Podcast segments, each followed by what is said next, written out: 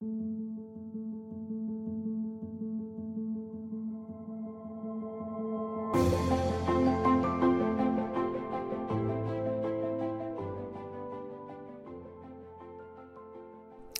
everyone. This is Tala with Drive Thru Therapy. Thank you so much for joining me today on an Easter weekend and happy Easter if you celebrate. Uh, today's topic is really one that is so important when it comes to people that want to transform themselves. People don't ask me this. I wish they would. Uh, is what would it take for me to change? What's the outcome of therapy? What's the point of, of transformation? What would it look like when I'm able to transform? And what would I need? What tools do I need to transform? And so I'm answering that for you today. You didn't ask, but I'm going to give it to you anyways. All right.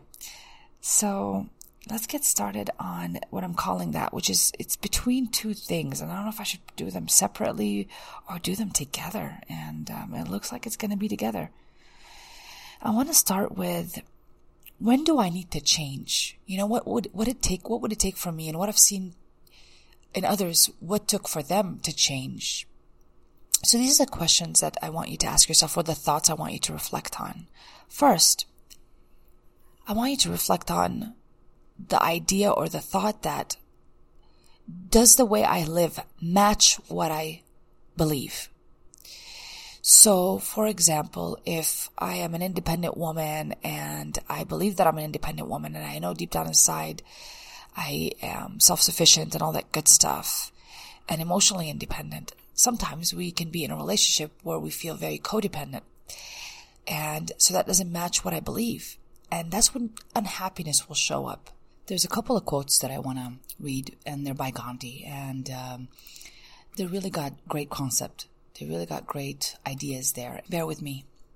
The first quote states, to believe in something and not to live it is dishonest. And that makes sense if you think about it, because to believe in something and not to live it, you know, kind of like that example I just gave you, feels dishonest to me. And I know deep down inside that I'm living with this dishonesty or this denial, and eventually that will eat me alive. it sounds really violent, violent, violent, but it, it is kind of, it can be. It'll eat me alive on the inside. It will start to deteriorate me on the inside. My self-love, my, um, ability to be honest with myself, it's like I'm going to cover up this lie with another lie, and another lie, and another lie, and another lie, and then next thing you know, I'm living a bunch of lies and I'm unhappy. Deep down inside, basically, I know I'm being dishonest. Another of one of Gandhi's beliefs is really, you know, pretty self-explanatory. I mean, it just makes sense. He says, your beliefs become your thoughts. Your thoughts become your words. Your words become your actions and your actions become your habits. Your habits become your values and your values become your destiny. What I really like about this is that he's saying that our core beliefs, what we believe is important to us, you know, they determine what we think about. They really support our thoughts support what what our beliefs are. And then your thoughts become your words. And then your words unfortunately become the actions that you take or fortunately for that matter it could go both ways right? And then of course we take on actions over and over again and they become habits i love that i love that uh, it makes sense to me it makes sense he's one of those people that has these concepts that are so simple. It's like, duh, duh. but if you were to tell me, uh, Gandhi would have made sense to me years ago, I probably would have laughed my ass off. I don't think at that time I was prepared to hear what Gandhi's about, but we'll get to that later. But just to kind of let you know, uh, that th- this is pretty important that this dishonesty goes away. This honesty really starts, we start to confront it and face it so we can do something about it. It makes sense.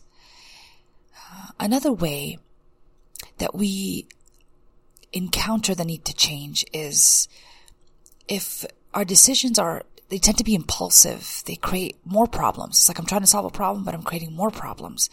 They tend to be reactive. They tend to uh, come from unresolved issues or baggage. Basically, they're fear driven. And insecurities are a form of fear. They're fear driven. And as I've said before, fears aren't really real. For the most part, they're not real. The ones that we live every day. Um, so was, sometimes we never check them. And in our body, fear feels very strong and intense. And of course, we're going to give it a lot of attention if we have not trained our and disciplined our mind. So be careful with that. Ask yourself, am I making decisions mostly based on fear? And that's another form of dishonesty. Uh, because what, you know, f- when we think about facts and neutral information in situations, they're not as prominent as, as fear. And we tend to go for fear as a way to make decisions. So it doesn't make sense, but we do it anyways. but when we're aware how intense fear is and take responsibility for what it is, it's pretty cool. So I really recommend that you write a list of fears, all the fears that you have. I don't care how small, big they are. And then you carry that paper, paper around. And when you start getting offended at someone, when you start, you know, uh, overreacting on something, pull out that sheet and see if that fear is on there because you're reacting on it. I double dare you. All right. The next one is, um, going to be about uh, uh, foundations. And I'm speaking specifically when, when we start to, when we need to change is when we have attempted to build foundations in our life, but they're so flimsy, nothing is staying up. And what I mean by that, you'll see it in all areas of your life, or more, or some of them actually. For example, uh, it'll pop up in work when I just keep moving from job to job, because eventually my job turns into a a, a, chaotic situation for me where I'm not getting along with anyone and it's a pattern. You'll see me. I'm not getting along with anyone. I, um, I jump into conclusions. I think my job is a threat. I think people at my job are, are a threat and it's a false belief, but then it makes me change jobs quite often and, and I never truly build a career. I never seek to build a career. I, well, because I don't take responsibility for how I feel and how I think and I'm not living with honesty. So another way you'll also see this flimsy foundation is in relationships, you know, where I keep moving from one relationship to another, to another, to another. I have a hard time being alone. So, you know, the flimsy foundation is the relationship that I have with myself and unresolved issues. And I'm wanting to start a relationship based on that bunch of scratch. it's not, it's not going to work. It's going to keep uh, trailing after me from one relationship to another until I confront it, until I, I change, until I change something, get the lesson that was supposed to be learned. So check your life in areas where you think it's, it's, it's a flimsy foundation. Nothing is staying up. It's like I'm trying to do something. I'm putting all the effort in it, but nothing is staying up. Then we need to face the dishonesty, the denial and check to see what our beliefs are. Are we living our beliefs? You know, if I want a peaceful job environment, am I peaceful? Do I bring peace to it or do I gossip? Do I, uh, uh, interpret things way out of proportion that really result in more harm for me and other people? you know, so I need to take responsibility. I need to get my emotional needs met in those areas. So this way I don't have to take them out on my job or my relationships or my schoolwork, whatever. All right, moving on to the next one.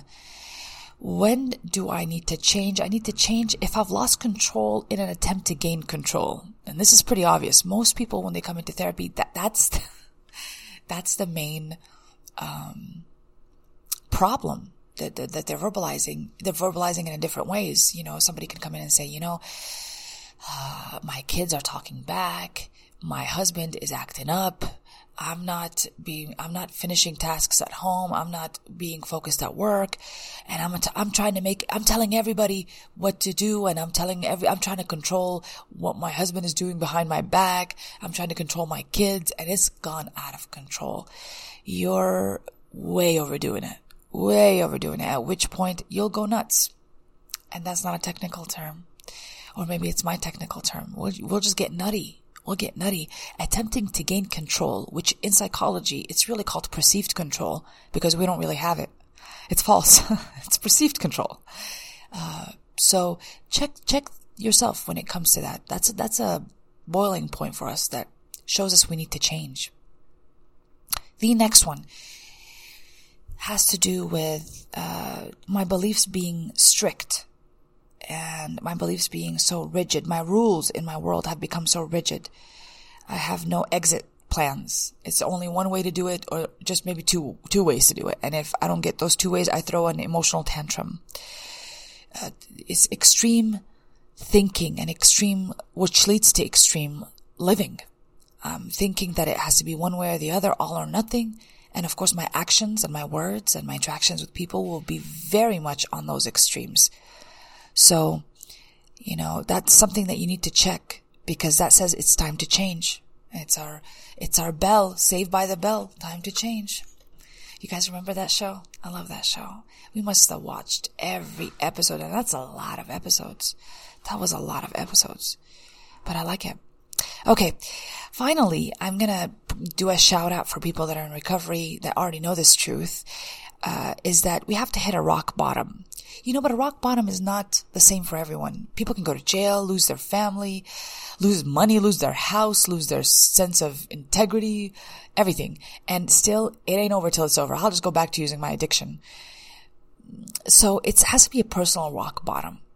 You know, again, this is where the, the lost, the loss of control. I mean, if I really had it to begin with, but it's really the perception that I've lost control. I'm unable to, um, make sense of out of my life. It's not, what I'm trying to do is not working out. So a rock bottom for me could be fear, could be living in the fear of redundance, of being trapped in my own prison and I'm not able to get out. That's enough for me to change. That's a rock bottom for me. So again, it doesn't have to be obvious for people what the rock bottom is. It can be any of those following things I just mentioned. So be aware of that. That's what it takes for people to change. Now, let's get to how we can start making the change. What it would take for us to really start making the change. And almost no one asks me that question. they want strategies. They want, um, tools, you know, in quotation marks. And what they really are trying to ask is like, what would take, what it would take for me to change, you know? Or specifically, what do I need to have? What skills do I need to have to change? that I need to be aware of and that I can build. And I'll go over that right now for you. And it is how I measure change or how I measure, measure if a person is adapting to the world and resilient. They're able to bounce back when they are, they are uh, confronting adversity. And what that is, is flexibility. Are they able to adapt to their world?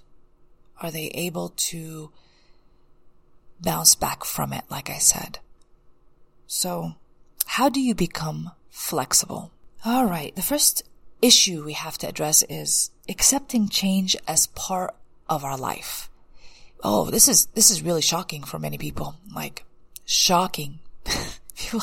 people, have, a hard time with change. If you have a hard time with change, my friend, we need to work on that.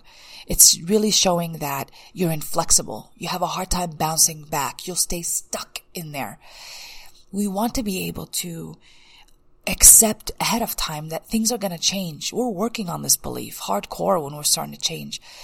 Um, that things are possible, that things that I thought were not possible are possible now. That accepting change as part of life is the normal thing. When I resist change, it is abnormal. It is not healthy. It's dysfunctional. Um, we throw a tantrum in the simple types of change. For example, if I have a flat tire, I will throw a hissy fit because it's a flat tire, even though I'm not seeing in gratitude that I have a car, period. And that's cool. And because I have a car, I take the risk of having a flat tire and things will happen. Life will happen and I can't script it, people. I cannot script my life. So I gotta be able to be flexible, fluid like water. That helps us with growth and involvement and expansion. Those are important words. Accepting change is a pretty important thing. Many people that have a hard time with change are usually people that have experienced uh, some kind of trauma growing up where there was too much change and the change uh, was not a good change. So they formed this opinion that change doesn't work out for me. And so I fear change. Change is not good. Unpredictability is not good. It doesn't work out for me. But that's not true because uh, there's been if you're still alive, there's been so many things that you've had to confront when it comes to change. So much change that has worked out for you, but your brain is not collecting that information to support a new belief or a new thought. Okay. So you need to re, readjust your gauge to seek and retrieve the information in your brain or the evidence in your brain that changes have been good in my life. Cause I know there's information like that in there. I know it's not all bad. I'm pretty sure it's not all bad if you're still alive and hearing this. Okay. Okay. Let's see. It's accept and change. And then the next part I want to talk about that actually goes with the first part. They all go together. They all kind of sound almost similar, but they have a small, tiny bit of difference. So next one is, is pick your battles. Not every area of your life requires having it the way you expect it. You know, uh, choose what you think about and what you make priority in your life. Not everything needs to be controlled, my friends. Not everything needs to be controlled. I need to accept that I don't have control. Again, it's perceived control, remember? It's perceived. We're in denial if we think I have control over this. No, no, no, no, you don't. No, you don't. So get out of denial. Get out of denial. We don't have control. Pick your battles. Accept that, uh, there are things that are a priority that I need to focus on, and that's good to focus on. It's healthy. Uh, that I can make changes in, that I actually have control over somehow and make changes in. And there's stuff that I will never have control over, and attempting to control it is insane. For example, if I'm attempting to control whether my husband is going to cheat on me is insanity. But people still do it. People still check that phone, check that email, act like investigator Susie, act like investigator Bob, and that's not your job. Not your job. Too much, too much. You know, it's, it's not, not going to work out for your mental health. Okay. The next point is understanding when it comes to flexibility or how to become more flexible is understanding the concept of surrender versus the need for perfection. And, um, yeah, instead of writing a paper over and over and over and over, or not even writing a paper, actually sometimes our self-judgment and our need for perfection, right? Which is really self-judgment, being highly self-critical and inflexible, very rigid, keeps you from performing the task you want to perform, or completing it even, but even more so. You're not completing it.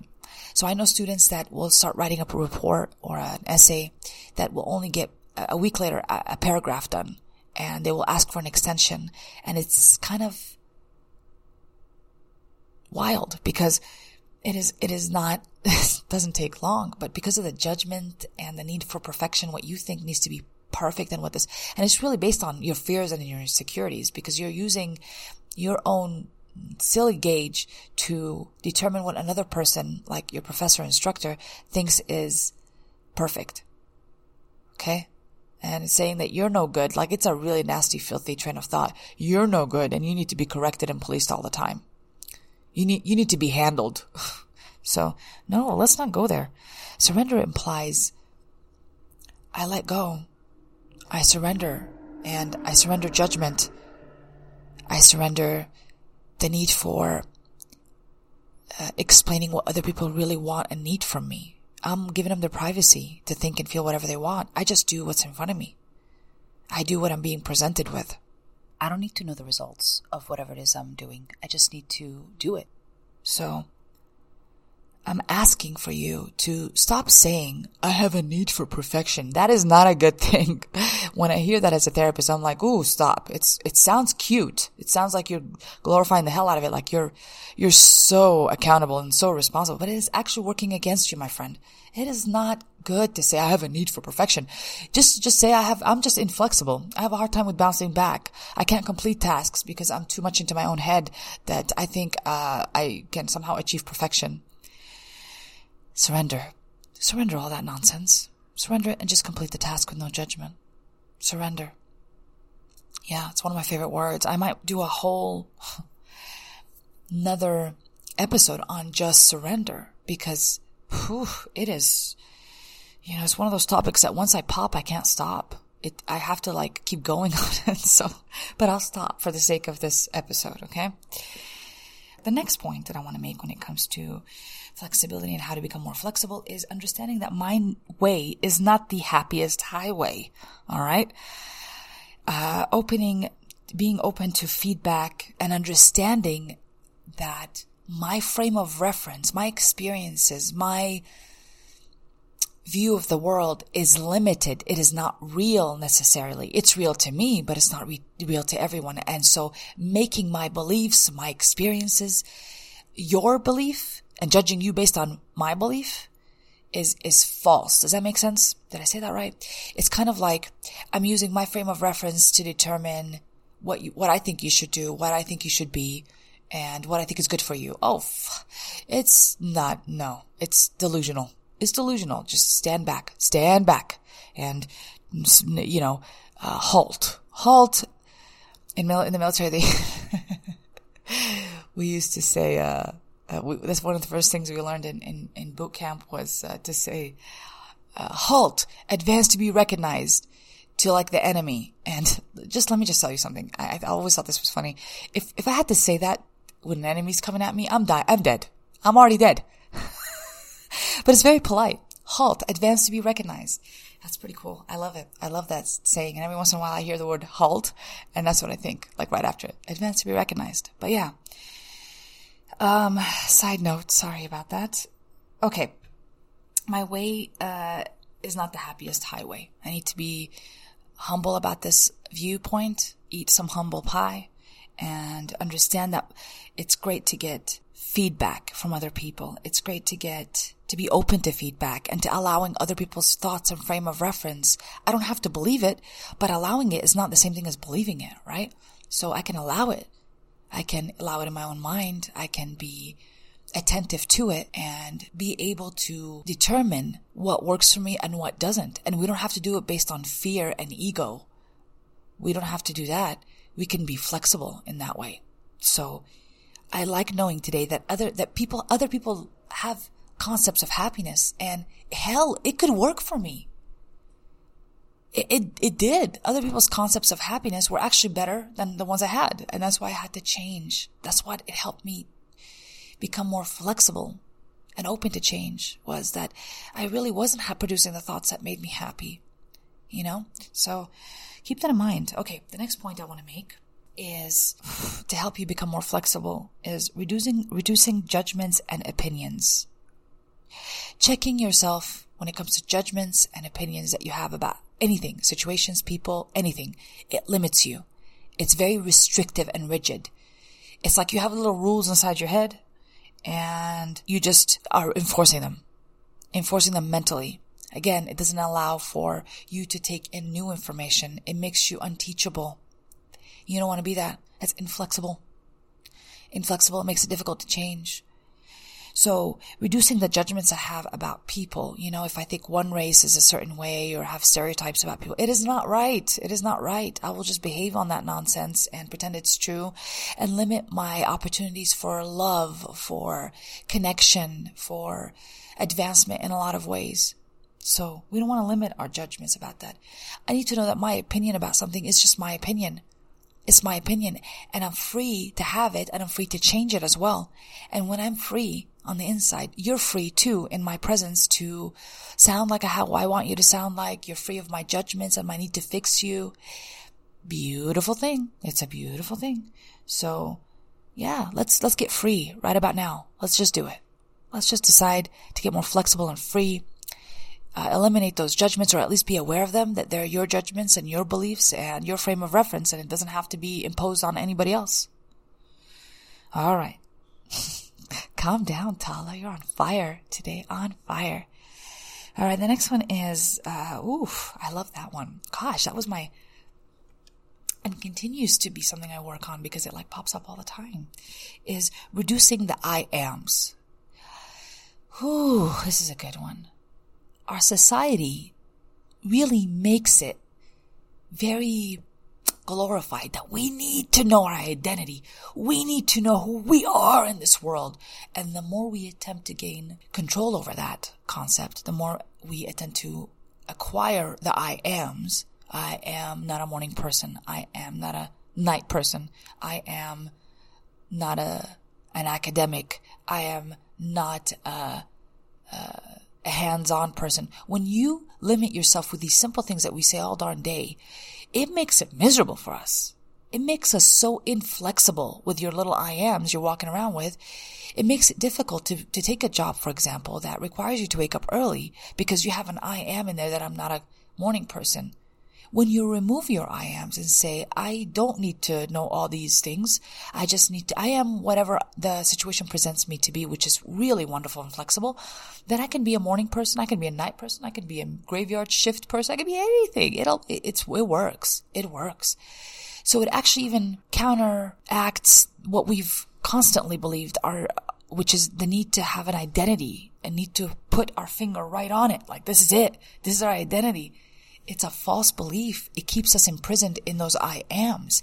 You keep repeating them over and over like a mantra and it keeps you stuck to them. So again, this is one of those things I can do a whole episode on the I ams.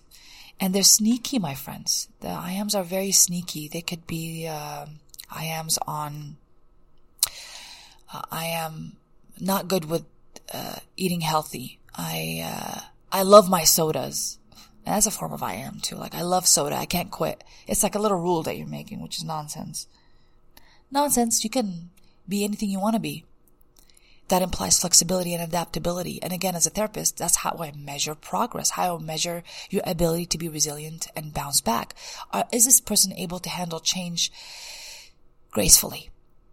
Where it works out for them, where they learn the, a lesson that they need to learn and understand and learn their lessons from it and move forward and all that good stuff. Do, do they do that?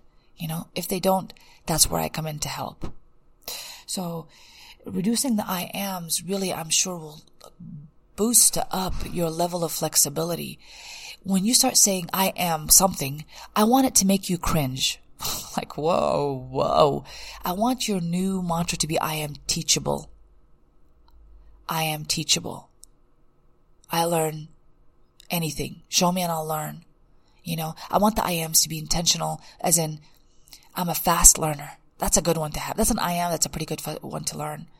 It's really interesting. A while back, a patient came in and, and they were saying, you know, I was asked at a job interview, you know, who, who are you? That's a, and she's like, what, what, what would I say? What do I, what do I say?